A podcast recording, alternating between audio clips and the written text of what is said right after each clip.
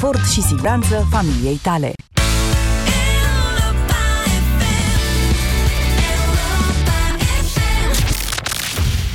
România în direct cu Moise Guran la Europa FM. Și cu colegul Vlad Petreanu. Bună ziua! Bine v-am găsit și cu dumneavoastră ascultătorii noștri. Încă nu sunați că o să stați Vă prea mult zicem pe noi fir. când, da. Vă zicem noi când să sunați, că vrem să facem așa un pic de analiză înainte. Da. Ai Pot să des- încep eu? Ia, ai deschis numărătoarea aia în timp real? Da, eu sunt foarte îngrijorat pentru PSD. Da, Adică de azi dimineață sunt realmente foarte îngrijorat, urmăresc cu multă atenție ce se întâmplă în cazul voturilor din diaspora, unde uh, e lista partidelor serioase, adică USR Plus pe primul loc cu 43%, PNL pe locul 2 cu 31%, după care încep alea mici. PMP 8, domnul George Simion 3,3%, voturi din diaspora sunt astea, adică procentual cât au luat, da? Da. Uh, a fost o mare luptă pentru locul 5. PSD a luptat ca un leu, a luptat și a reușit să mențină locul 5 o bună parte din zi, până când, din păcate pentru PSD, a fost depășit de Pro-România. În acest moment, PSD este pe locul 6, cu 2,54% din voturile exprimate în diaspora în, cur- în cadrul alegerilor de ieri. Dar, adică pentru psd care ne ascultă, veștile proaste nu se opresc aici, după cum se spune la jurnalele de știri. Problema este că vine tare din spate domnul Peter Costea, care a candidat independent și are 2,3%.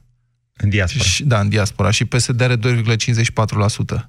Și mai sunt de numărat, ce să spun, încă 15% din voturi n-au fost numărate. Deci mi-e teamă pentru acest partid, mare partid din România, PSD, partidul de guvernământ, că va pierde poziția a șasea și va trece pe poziția a șaptea, încă o dată, acum are 2,54% din voturile exprimate în diaspora, dar cred că domnul Peter Costea o să-l depășească. Câte voturi?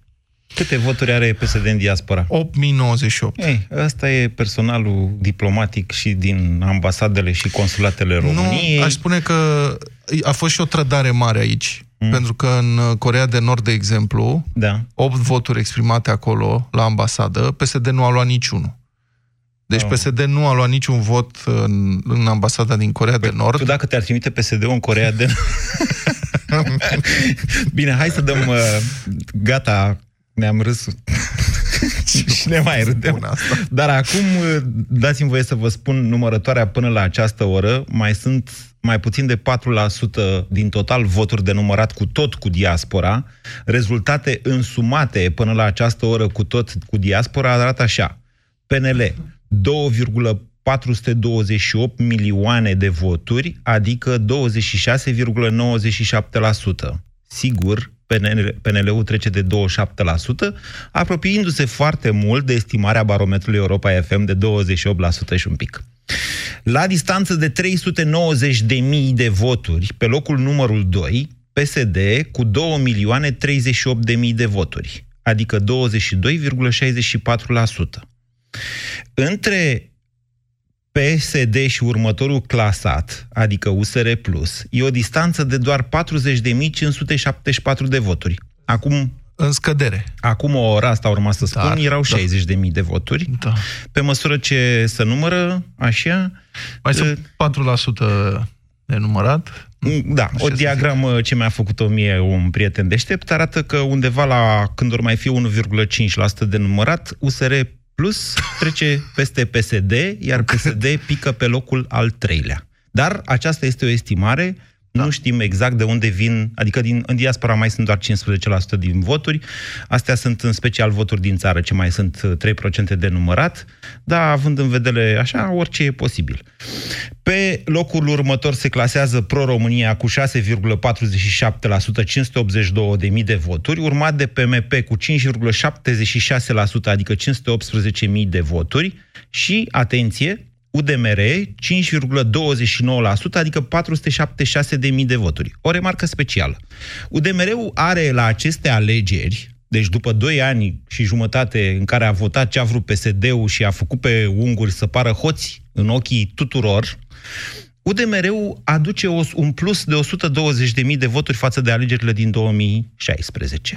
Ca și să vezi. să nu spuneți că a ținut uh, vrăjeala aia cu provocarea aia cu crucile din cimitirul internațional, că nici măcar nu era un cimitir al eroilor români, ci un cimitir al eroilor din toată lumea, învelite.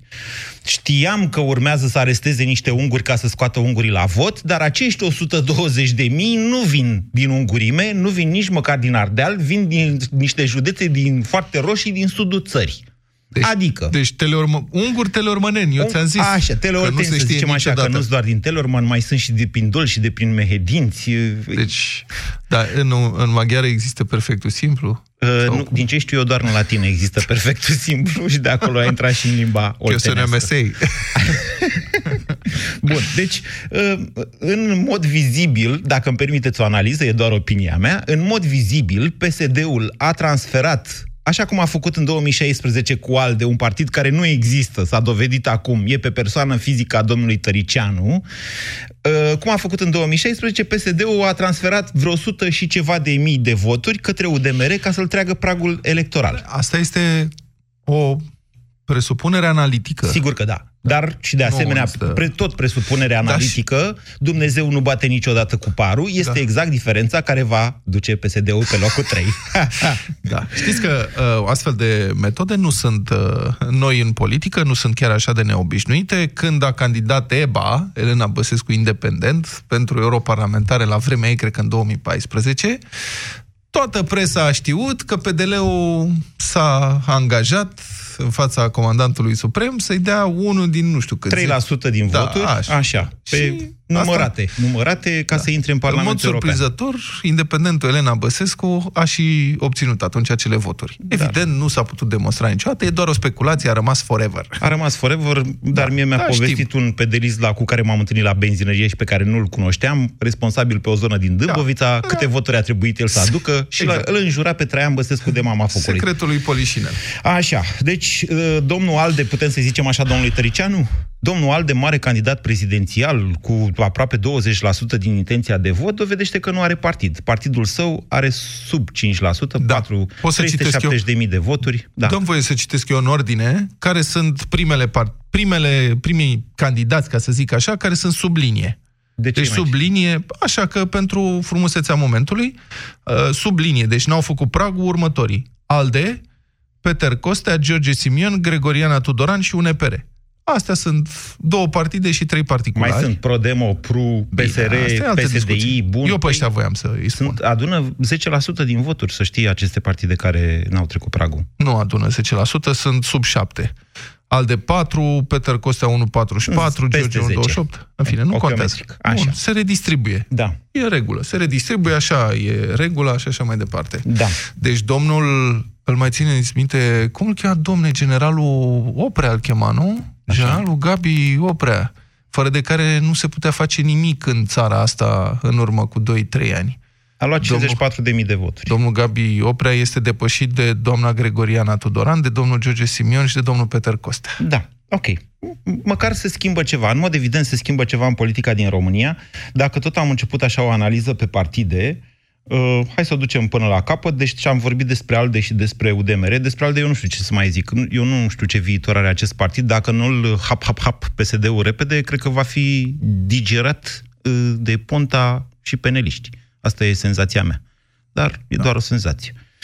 Uh, despre UDMR nimic de zis, deocamdată, dar populația de etnie maghiară care nu poate asculta o astfel de emisiune, că UDMR-ul se împotrivește să-i se predea limba română cum trebuie, va găsi într-o zi o modalitate de a ajunge la informațiile din restul lumii, poate. Traian Băsescu, PMP. Traian Băsescu a făcut, cum să spun eu, un, nu un pas la offside, cum să o, țâșni, o țâșneală, pot să zic așa? așa? Pe final de campanie, deci domnul Traian Băsescu era sub pragul electoral. PMP-ul de asemenea e un partid care nu există, cu toată condescendența o spun pentru domnul Tomac, care e un om ok. Dar atât. Domnul Traian Băsescu a jucat, cum știe domnia sa, în ultimele două săptămâni, văzând că e sub pragul electorat, electoral, a ieșit cu două narrative da. la televizor. Primul a fost mergeți la referendum, pas deștept. Da. pe care l-au descoperit și alții, de exemplu USR Plus tot pe final. Da. Băsescu e un supraviețuitor. Da, îi mulțumesc domnului Băsescu Este pentru o faptul că a supraviețuire. făcut campanie pentru referendum și a fost hotărât în acest sens. De asemenea, domnul Traian Băsescu a scos de la naftalină unde se cam împuțise uh, narativul cu migranții arabi care vin peste noi să ne fure tradiția noastră creștină. Da. Și nevestele oltence. A, nevastă mea chiar e olteancă. Da, păi asta zic. Te păi, rog normal. frumos. Așa. Da, păi, și Deci, musulmanul și-ar dori o nevastă olteancă. deci, Așa. domnul Băsescu, acolo probabil sfătuit de niște consultanți foarte deștepți, a zis, uite, ai 1%, 1-2% Asta e nevoie. din Exact. electorat, pe ăștia o să-i mobilizezi la vot, ăștia te trec pragul. Da. A apăsat Niciun- pe buton, Niciun partid mare nu-și permitea să ducă în direcția aia, că e ridicol. Da. Dar pentru 1% la cât avea nevoie, super calculat. Deci, bă, se, un supraviețuitor, înțeleg că seară târziu a ieșit uh, public la un post de televiziune să spună, să-și sărbătorească, vic- el dânsul începuse să sărbătorească. S-a înțeles că este foarte fericit. Da. Noi știam că oricum, potrivit tradiției, dânsul va fi foarte fericit. Asta e, ne bucurăm pentru dânsul, chiar dacă n-a putut să... Da. mă rog. Pro-România, Victor Ponta reușește să transfere din... Eu cred că măsurătoarea este corectă. Măsuri, măsurătoarea lui arată cam 11% din intenția de vot pentru uh, omul Victor Ponta, că deocamdată nu e candidat la președinție și cred că nici nu va fi președinție. Da, președinte. Uh, însă Pro-România este un brand nou, căruia a reușit să-i transfere cam jumătate din uh, popularitatea sa. Pur și simplu e foarte greu să faci dintr-un brand nou, să-l faci popular la nivel național. Așa Din 11% a reușit să-i transfere aproape 7. Domnul Ponta cred că nu e foarte fericit, dar eu îl asigur că mai mult de atât nu se putea. Adică Da. greu se putea, având în vedere reguli generale de marketing, să spunem așa. Eu cred că acolo, la dânsul, sunt și niște pesediști atenți care și-au uh, asigurat uh, niște pariuri. Adică? Și-au luat niște asigurări pe termen lung. Zim, nu mai fi așa eliptic, că nu păi nu, înțeleg. sunt, nu sunt eliptic. Eu cred că a primit voturi și din partea unor organizații PSD care se gândesc că poate e bine să aibă un prieten uh, și de refugiu în caz de ceva. Asta e mare întrebare. La acest, cu scor, siguranță. la acest scor, partidul lui Victor Ponta va mai fi o atracție pentru actualii parlamentari, nu europarlamentari, parlamentari PSD? Zi, răspunde. Um, eu știu că există atracție acolo pentru um, parlamentarii PSD. Problema e că nu poate să primească prea mulți. De ce? N-are casa prea mare sau ce? N-are Nu, sediu dar de partid prea mare? Trebuie să le dea uh, niște locuri cât de cât eligibile. Câte să fie, că, uite, scorul nu e atât de mare. În mod evident, și mai are și oamenii lui, nu? în mod evident, Victor Ponta se pregătește pentru o perioadă de opoziție de cel puțin 5 ani, adică până în 2024. Sigur, dar și opoziție chiar pe uscat, uscat, nu se poate. Trebuie să aibă, să dea și el, să fie, nu poate să facă singur așa, trebuie, mai trebuie niște parlamentari, niște colegi în Parlament. Dacă, dacă acum la modul serios, adică Da. da. râdem, glumim, dacă mă, nu schimbă această tactică și ia doar oameni de la PSD, Victor Ponta nu are niciun fel de viitor. Există un mare spațiu pe partea stângă în momentul de față, cauzat în special de colapsul, dacă va fi, eu cred că va fi, al PSD, Aici e de discutat. e nevoie de un partid de stânga ca să nu apară un partid radical de stânga cu Ce defin... Eu cred că asta, accentele ideologice nu sunt uh, percepute corect în uh, România. Stai și- să, stai să Păi, intrăm partidul- în criză bugetară. Uite, acuși, Stai o acuși secundă. intrăm în criză bugetară să vezi cât de mult contează să discuți. Ce faci în momentul în care nu mai ai bani la buget? Mărești uh, taxele pe consum, Partidul scazi de taxele stânga- pe salarii. Asta e dezbaterea stânga-dreapta, de fapt. Partidul de stânga a existat. Da. Nu? Și nici măcar n-a reușit să strângă numărul de semnături necesar ca să se înscrie în cursă. De refer la demos, La te referi? demos mă refer, da. Stânga pură, ideologică. N-a interesat pe Nu, ai nimeni. o stângă... Da, ok, bine. Cum zici tu? N-a interesat pe nimeni. Nu, mă refer la... Deci Demos este deja într-o zonă marxistă... Așa. Mm, Nu, eu mă refer la o zonă social-democrată. Mm. Da? Deci, m- mult înapoi, dar nu până la Marx, până la Kautsky, pe final de internațional, a doua sfârșit de secol XIX, dacă e să o luăm ideologic așa. Așa. Uh, USR Plus. USR Plus a avut o campanie în care a făcut toate greșelile posibile, cum ziceam și dimineață. USR Alianța 2020, un brand foarte nou. Nu faci așa ceva înainte de alegeri. Nu inventezi un brand înainte de alegeri cu două luni. USR Plus suna destul de bine, cu plus, semnul plus era suficient. Aici sunt niște greșeli copilărești, venite probabil din niște orgolii, dar măcar au avut înțelepciunea să meargă împreună. Îmi amintesc dezbaterile alea infernale dintre ei din luna februarie, că, domnule, în sondaje separat stăm mai bine.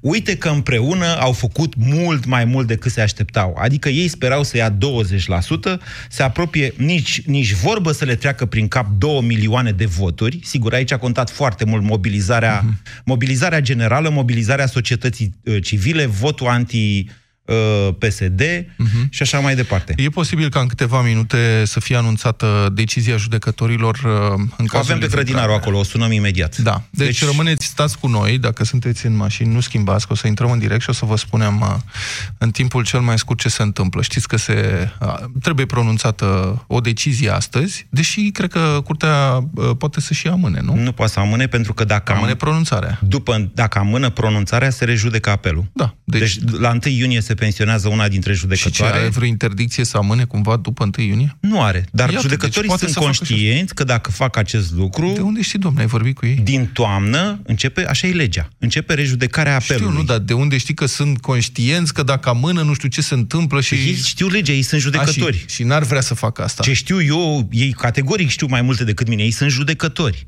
Da. Dacă fac asta, și așa, mă rog, nu s-au făcut de mare fală, amânând până cu trei zile înainte de 1 iunie. Da. Dăm voie să continu. Uh, USR Plus am zis, nu zic mai multe, dar o să scriu despre chestia asta, pentru că trebuie să le zic multe lucruri pe care m-am abținut să le zic în această campanie electorală. Au avut și noroc, dar au avut uh, determinare.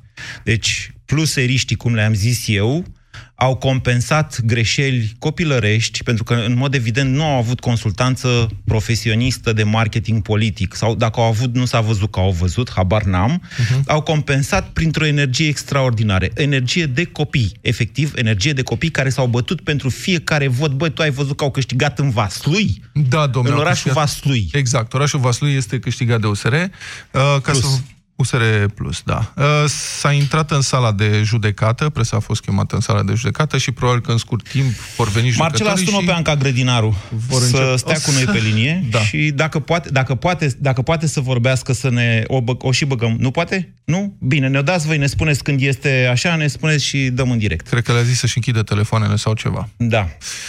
Da, Puh, ce emoții am, domne. Ok. nu uh, sunt atât de supărat pe USR Plus ca tine. Bun, despre... Eu cred că au mers foarte bine, au avut o energie extraordinară și au victoria asta a venit pe un val de energie. Uh, pot să mai fac o remarcă? PSD, apropo de disoluția, de dezastru PSD, da, au un scor foarte prost, riscă locul 3, sunt sub 23%, care a fost, 23% uh, a fost scorul lor minim înregistrat. Deci sunt, au bătut recordul și au bătut propriul record, dar uh, câte voturi au? 2 milioane? 038. Nu, câte voturi au? 2 milioane 38 de mii 453. Da, tot 2 milioane și pe acolo au avut și în 2014. Deci, în 2014 au avut tot 2 milioane și La europarlamentare, La europarlamentare, da. da păi în 2016 au, au avut 3,2 milioane. Și astea au fost tot europarlamentare. Deci, uh, o prezență... A, și atunci au obținut 37%. Pe prezență vot, mică. Pe prezență mică. 32% a fost Asta răspunde întrebărilor cum afectează sau cum influențează, ca să nu zic afectează, să revenim la tonul serios jurnalistic, cum influențează prezența mare la vot în România scorurile diferitelor partide. E cea mai bună comparație posibilă. În 2014, la un număr de 2 milioane de voturi, mas o menos, PSD a obținut în final 37% din mandate pe o participare redusă. La o participare mai mare, cum a fost acum, PSD s-a dus sub 23%, tot cu 2 milioane de voturi. Exemplu mai bun ca ăsta, nu cred că există. Ok, dăm voie să te contrazic. Ca de, de ce nu mă mir? deci, Uh, da, am măsurat... așteptăm în continuare, rămâneți alături de noi, așteptăm în continuare vești de la înalta Curte de Casație și Justiție, unde uh, presa și publicul au fost invitați în sală și urmează să fie citită sentința. Deci nu închideți aparatele de radio. Așa. Da. Iar dacă aveți uh, aplicația Busy Day, să nu vă speriați, probabil colegii mei vor da o alertă roșie, indiferent care este sentința. Vă spun că mă speriu eu însumi atunci când nu mă ia prin surprindere. telefonul o să Bun. se audă. Da. Se, se aude, se aude. Așa. Așa, se aude și dacă e pe silent, stai liniștit. Uh, ce voiam eu să vă mai spun despre PSD, ca să-l contrazic pe Vlad? Noi am măsurat, uh, adică mai exact Tima s-a măsurat pentru barometrul Europa FM potențialul PSD, acesta era foarte aproape de ceea ce a obținut. Dar, mobilizarea la vot scăzuse înfiorător pe parcursul campaniei electorale, din cauza, am considerat noi, din cauza modului în care Liviu Dragnea a făcut campanie electorală. Acest rezultat de 2 milioane este cam cu 10, 15, chiar 20% peste așteptările noastre. Vă spun că am avut ședințe și cu Alin Teodorescu, un om pe care noi îl prețuim foarte mult, care rar s-a înșelat, dar uh-huh. uite că se mai înșeală și Alin Teodorescu. Um, această mobilizare de 2 milioane uh, a fost obținută de Liviu Dragnea. Trebuie să spunem lucrurilor pe nume. Omul și-a făcut campanie în interiorul PSD. El știe aceste cifre, le știa, la fel cum le-am măsurat noi, le-a măsurat și el. Are consultanți. Deci se aștepta la 1.700.000, 1.800.000 de mii dintr-un potențial de 2,2 milioane, a forjat exact pe, cum, pe publicul lui dur, ăla care poate fi păcălit cu statul paralel și așa mai departe. Da, dar și... efectul secundar a fost da. că i-a mobilizat, a Sigur mobilizat că da. o mare parte de populație prin această campanie Sigur electorală că da, sigur isterică. că da. Lumea Dar s-a enervat. El a obținut maximum posibil de la cei care aveau Da. opțiunea de vot PSD, dar în același timp a trimis mult mai multă populație la vot împotriva Da, PSD. pentru că nu a văzut pădurea din cauza copacilor. S-a concentrat pe obiectivul său direct de a aduce cât mai mulți simpatizanți, Sau- dar a creat un siaj uh, care a antrenat acest uh, val Sau nu l-a de interesat. supărare. Sau nu l-a interesat. Păi, nu poate să nu te intereseze Păi, pentru n-a- că și-a jucat uh, N-a cariera anticipat, politică. parie, n-a anticipat o prezență la vot de 9 milioane. Da. Toți sociologii ziceau 5 milioane, 6 milioane, Așa e, cel așa e. mult, ok? Așa e. Pe prezența aia, PSD 2 era... milioane, 30%. Mm, Era ok. 33% ce ai? Da. Deci era un succes, se declara Da. președinte. Deci iată, el și-a îndeplinit practic, el, el știe lucrurile astea și el targetează număr de voturi. Cât? 2 milioane. Câți dracu să vină la vot? Românii nu mai vin la vot, domnule. Ei, surpriză! Da. Încă o Iată. dată, pariul PSD este pe participări reduse la vot, tocmai pentru că uh, ei au capacitate de organizare și de mobilizare foarte bună. Așa a fost dintotdeauna.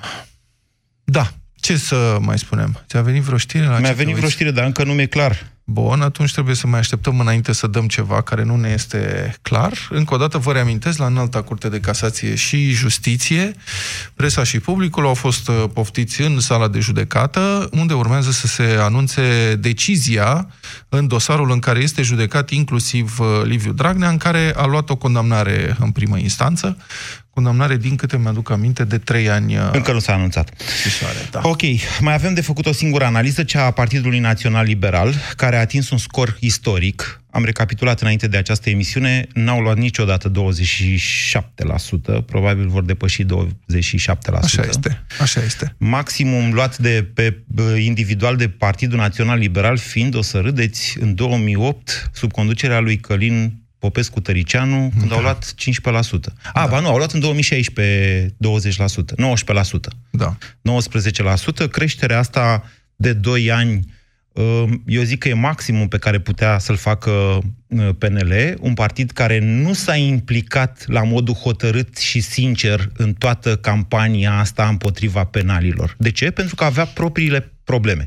De fapt, în Aș februarie... spune să știi că uh, la liberal, cei care au avut probleme de acest tip au făcut un pas în spate imediat. Treptat, nu imediat. Nu e adevărat. Blaga a făcut un pas în spate, Orban a făcut un pas în spate când au avut astfel de acuzații. Deci ok. ei, spre deosebire de PSD, ei s-au, n-au comunicat bine lucrurile astea.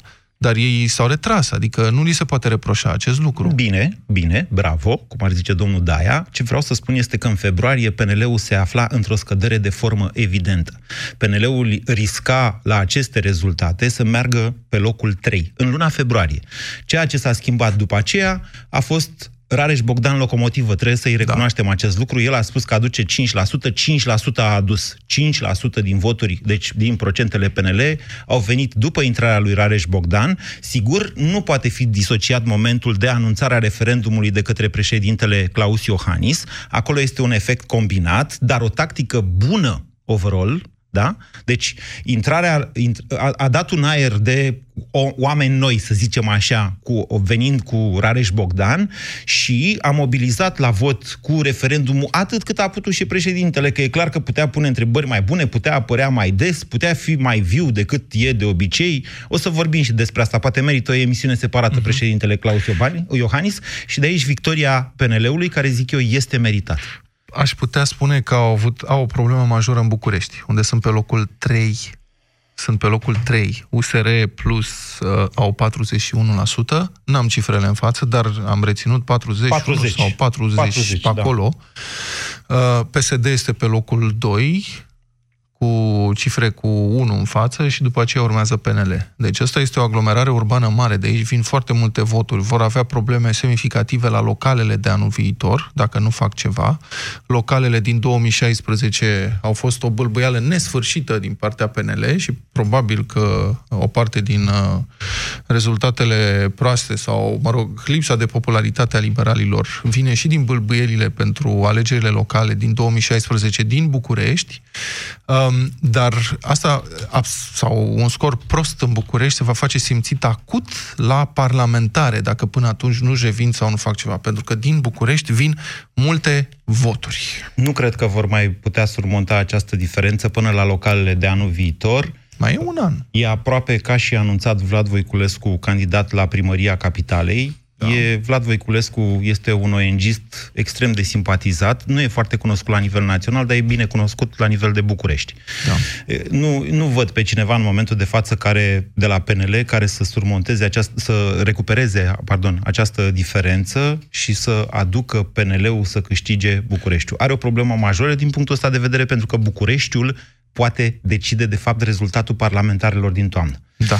Mi se pare mie sau noi tragem de timp așteptând uh, decizia? Eu zic să vorbim cu ascultătorii Hai și să. când... Uh, Marcela, dă-ne telefoane, te rog. Dacă Hai se întâmplă, asta da. e, vă întrerupem și vă spunem. Da? Zer... Deci până în momentul acesta, da, 0372 069599. Care este întrebarea, domnul Moise? Uh, ce vreți dumneavoastră să ziceți orice? Bun, întrebarea coment... e ce urmează. Ce întrebarea urmează? e ce da. urmează. Că Bun. acum există această tendință și atât am mai spus și vă, la, vă las pe dumneavoastră. A intrat instanța în sală, se pronunță în câteva minute, se pronunță sentința. Uh, deci, în momentul de față e, e în felul următor. psd n-au de ce să mai stea la guvernare, mai ales că nu știu cum se vor descurca cu ea, s-au împrumutat până peste cap ca să treacă alegerile astea și e foarte dificil de aici încolo. În același timp, ceilalți n-au de ce să vină la guvernare, da. având în vedere criza bugetară deja care e pe, pe buză. Uh-huh. Tony, bună ziua! Bună ziua! Uh... Bună ziua! Mulțumim că ne-ați așteptat, Eu vă rog. nu am răspunsuri, am uh, două întrebări. Da.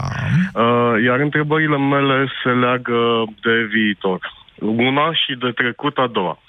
Uh, concret, uh, în condițiile în care orașele mari au fost câștigate net de USR, de multe ori chiar în uh, chiar zdrobind uh, fostul USL. Da. Cum vedeți dumneavoastră uh, situația privind alegerile locale pentru primărie, pentru primar, uh, dacă se va forța acum... Se treacă la două la tururi. Două tururi. Asta e întrebarea? Da. Bun. Păi aseară l-am auzit pe Dan Barna spunând că USR Plus solicită revenirea la uh, alegerile în două tururi, chiar dacă pe ei acum era avantaja... Exact. Da. Eu cred că este, și eu sunt aici de acord cu Moise, cred că trebuie trecute cumva în Constituție alegerile în două tururi de scrutin. În general, alegerile. Da, și alegerile. Da. Nu se poate. Chiar nu e în regulă, pentru că reprezentativitatea este mult mai mare la alegerile în două tururi de scrutin. Altfel, și participarea la vot este mult mai mare. Da. În turul 2 e mult mai mare decât în... Plus că... Și legitimitatea. Altfel plus că, vom plus ajunge... Că... Sistemul ăsta, first across the line, care mi-e teamă că... Mă rog, PSD-ul cred că se pregătea să ni-l bage pe gât dacă nu ar fi înregistrat astfel de rezultate foarte proaste. Deci da. sistemul ăsta, first across the line, vine din uh, democrații cu două partide mari. În Marea Britanie, așa, în Statele Unite este așa, dar în, uh, când apar partide noi, uh, el osifică cumva tot sistemul uh, politic și electoral. Și nu este deloc potrivit unei democrații în consolidare sau un proces de învățare, cum e cea românească. Și este exact. una... Și ia... Da, vă rog. Scuze, iată cum nu, aceste alegeri, dincolo de rezultatul imediat, consolidează democrația în România prin efectele acestea. Orice rundă uh... de alegeri libere consolidează uh, o democrație. Ăsta este marele avantaj. Democrația se consolidează prin propriul exercițiu. Mai e Trebuie să un- faci forță, cum ar fi. Mai e un lucru foarte important. Uh, Alegerile în două tururi de scrutin permit eliminarea listelor de semnături uh, pe care nu toată lumea își permite să le falsifice. Unii le Cum? strâng pe bune și nu reușesc să intre în alegeri. Ok?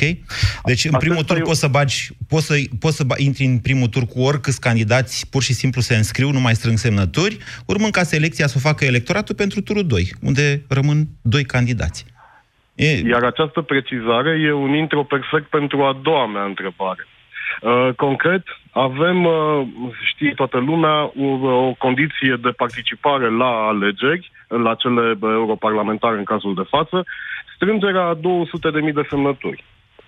Ei bine, avem uh, 2, 4, 6 partide care nu au strâns măcar un sfert Da. numărul de voturi pe care aparent ele l-au strâns ca număr de semnături. Da, asta este o șmecherie foarte veche, iar, uh, cum să spun, uh, legea devine, sau cei care verifică aceste condiții devin, ca să-l citesc pe Caragiale, scrofuloși la datorie, numai când vine vorba de partide care nu convin. Că în rest, Se nu verifică se nimeni asta. poate face ceva uh, pe linie penală împotriva, pentru că e un fals în acte în ultimă instanță, care acum, iată, într-un fel Da, se conjunctural, poate, dar poate cineva trebuie dovedi. să încheteze. Un organ al statului trebuie să încheteze astfel de falsuri în acte. Trebuie și e sesizat balamul sau cu- se poate autosesiza? Cred că se poate și autoseiza. Dar e balamcul de pe lume. Ce o să te faci? O să te apuci să trimiți procurorii să verifice 100.000 de semnături pe teren. E- Tony, mulțumim. Mihai, bună ziua. Mihai, Bună ziua, băieți. vă ascultăm. Alo? Da. Da. Bună ziua, băieți. Uh, Îmi cer scuze dacă nu o să fiu foarte coerent, dar am ajuns dimineața la 4 acasă. Am fost observator la scrutinul de ieri, observator independent. Da. Și spun asta, bineînțeles, ca să mă laud și pentru că sunt mândru de asta. Da. Uh, unu, în primul rând, cred că după aceste alegeri trebuie neapărat, neapărat, indiferent de cine are pârghile necesare să introducă votul electronic și prin corespondență, este absolut necesar, una la mână. Două la mână vreau să, nu știu, cred că în numele tuturor ar trebui să ne cerem scuze și să le mulțumim celor din diaspora care au stat Da. cu miile la rânduri. Așa e. Trebuie... Și Deci trebuie să bătaia fim asta de lucizi. joc nesfârșită față de diaspora trebuie să înceteze, nu mai există niciun fel de posibilitate de a amâna lucrul ăsta.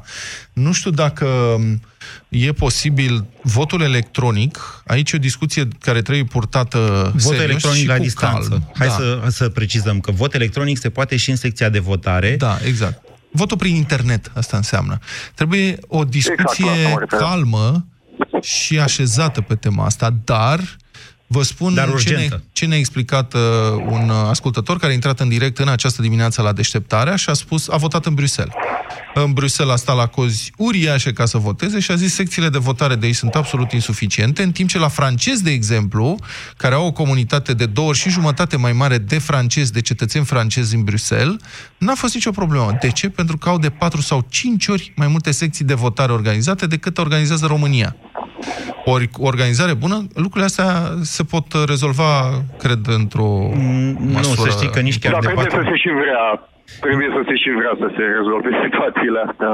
Nici chiar de E patru... foarte important de spus. Bine, mulțumim, Mihai. Nici chiar de 4-5 ori mai multe secții nu ar permite uh, românilor din diaspora să voteze acelora care vor. Da. Cozile ce s-au format pe toate, meri- în toată Europa, de fapt, la secțiile de votare, arată că ieri probabil că ar fi uh, votat cam un milion, un milion și de români din diaspora, în poate loc chiar de mai mulți. 360 de mii. Sigur că da. Deci e foarte, foarte, foarte dificil să faci asta altfel. De, de ce? Sunt comunități mari și răspândite Da. pe toată planeta. Dar știți că putem să facem o dată o discuție despre votul electronic, mă rog, votul electronic la distanță, votul prin internet. internet. Dar trebuie să ne documentăm bine, Moise. Uh, E o singură țară din Europa care face asta. Estonia. Da, are un milion de locuitori. Da, în Și același... face de ceva vreme. Adică nu există nu, nu există interesul unui unui... Da, mă rog, bine, e altă temă. Hai că o discutăm o dată, da? O singură Bine. țară face asta.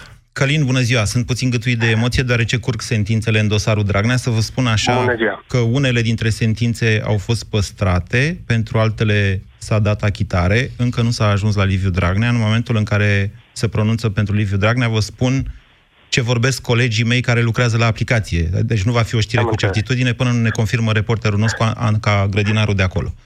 Haideți că... Păi atunci să începem cu tradiționalul Hai băieții pentru uh, băieții de la curte și ca să schimbăm puțin gravitasul uh, discuției, am și eu două constatări. Da, vă rugăm. Dacă a fost nevoie de 8 milioane și ceva de voturi ca să auzim Youth of the Nation pe Europa FM, a meritat efortul.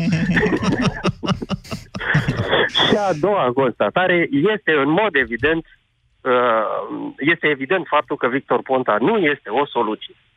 Dacă O l-a soluție bătut până pentru? și PSD-ul, pentru orice. Dacă l-a bătut până și PSD-ul, nu e nicio soluție. PSD-ul numai pe el l-a bătut. Mhm, Nu e chiar așa. nu, glumesc. Bineînțeles că glumesc.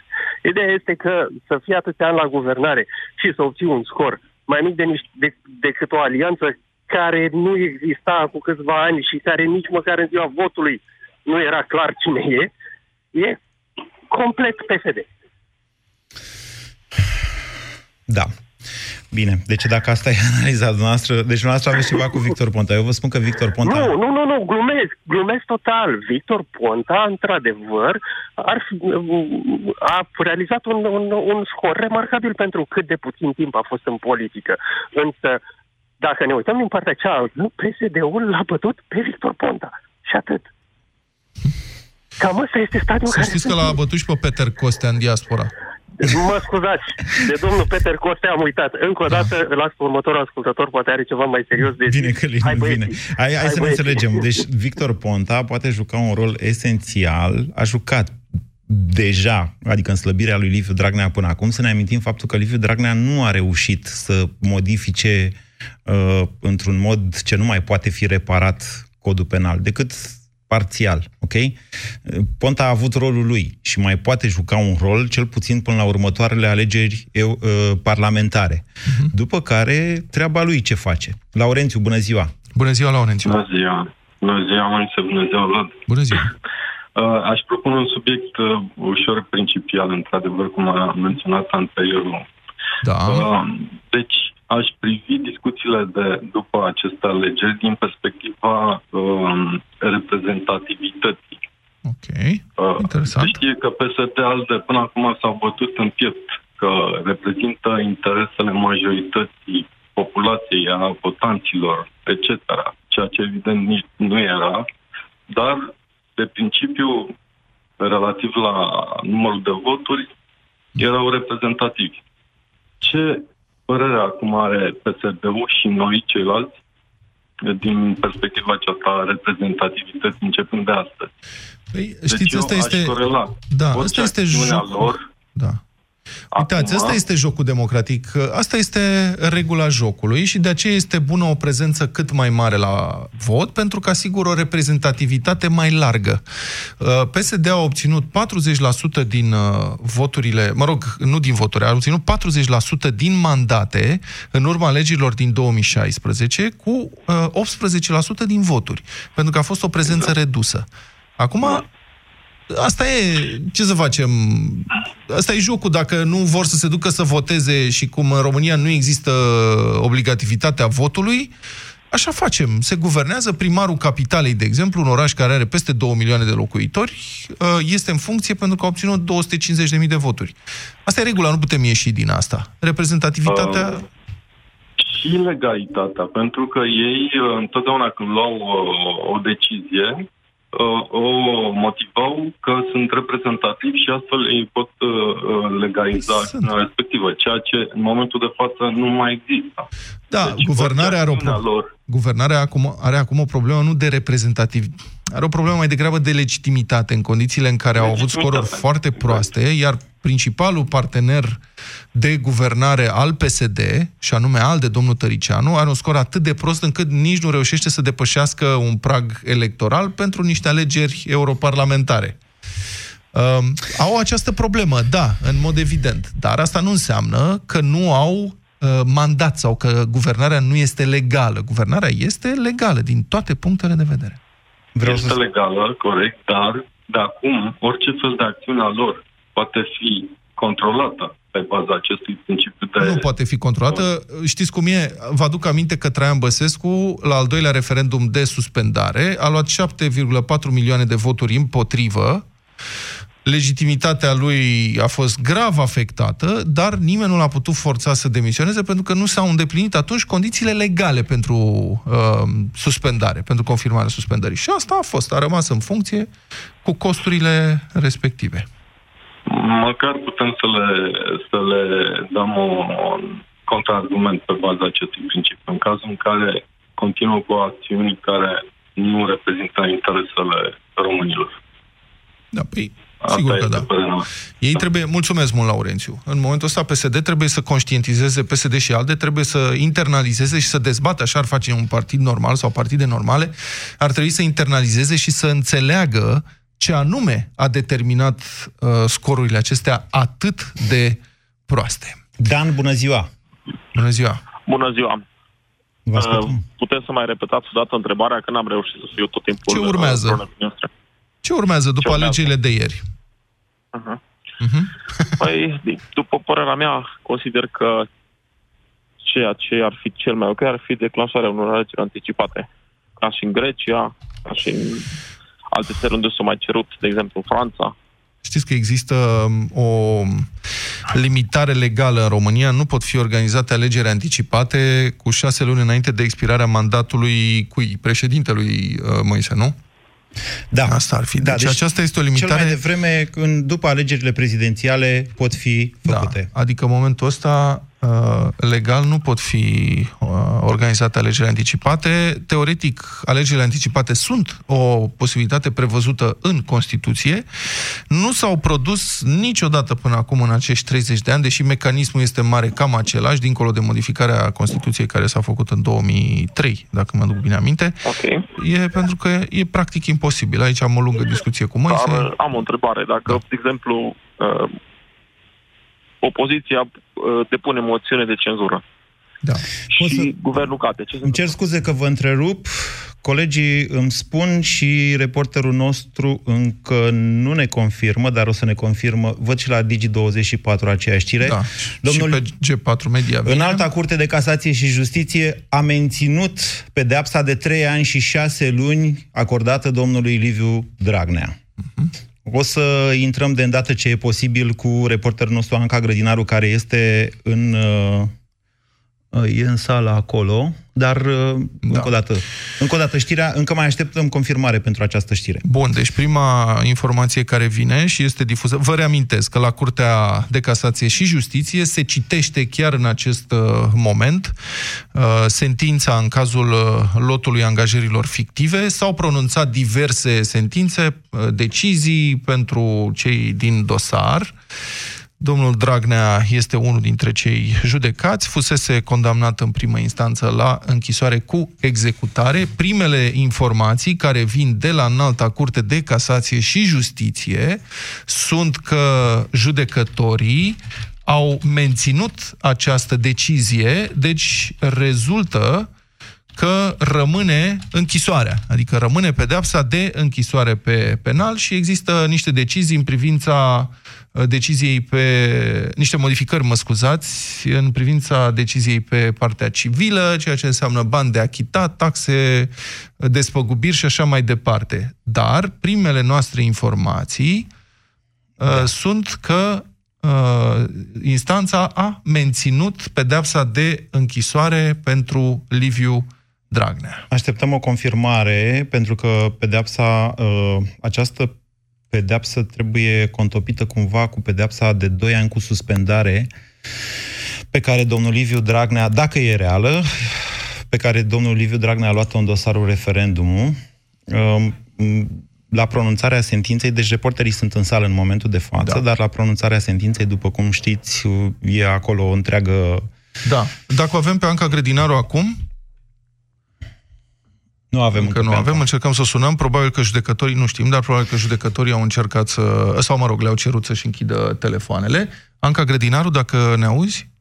Anca? Da, bună ziua. Bună da. ziua, Anca. Spune-ne care este decizia în cazul domnului Liviu Dragnea. Dacă am înțeles eu bine, se menține decizia pe latura penală uh, formulată de completul de trei judecători uh, anul trecut, atunci când Liviu Dragnea a primit o pedeapsă cu executare de trei ani și jumătate de închisoare și, uh, repet, dacă am înțeles bine, se reduce pedepsa pe latură civilă și aici mă refer la faptul că uh, s-a creat un prejudiciu potrivit procurorilor DNA atunci când cele două angajate de la Direcția de Protecție a Copilului lucrau de fapt la PSD, dar încasau salariul de la Direcția de Asistență Socială. Este vorba despre peste uh, 108.000 de lei, uh, una dintre angajate în decurs de 8 ani și jumătate și alta în decurs de patru ani și jumătate și acolo uh, cred că s-au redus uh, pedepsele pe latură civilă, dat fiind că Bombonica Prodan a achitat deja o parte din prejudiciu, peste 34.000 de lei, în decursul procesului. Da, am confirmare și de la colegii mei. Mulțumim, Anca Grădinaru. Domnul Liviu Dragnea a fost condamnat la trei ani și jumătate de închisoare cu executare. Um, ceea ce înseamnă că până de seară domnul Liviu Dragnea trebuie să se predea. Um, a existat, deci patru judecători au votat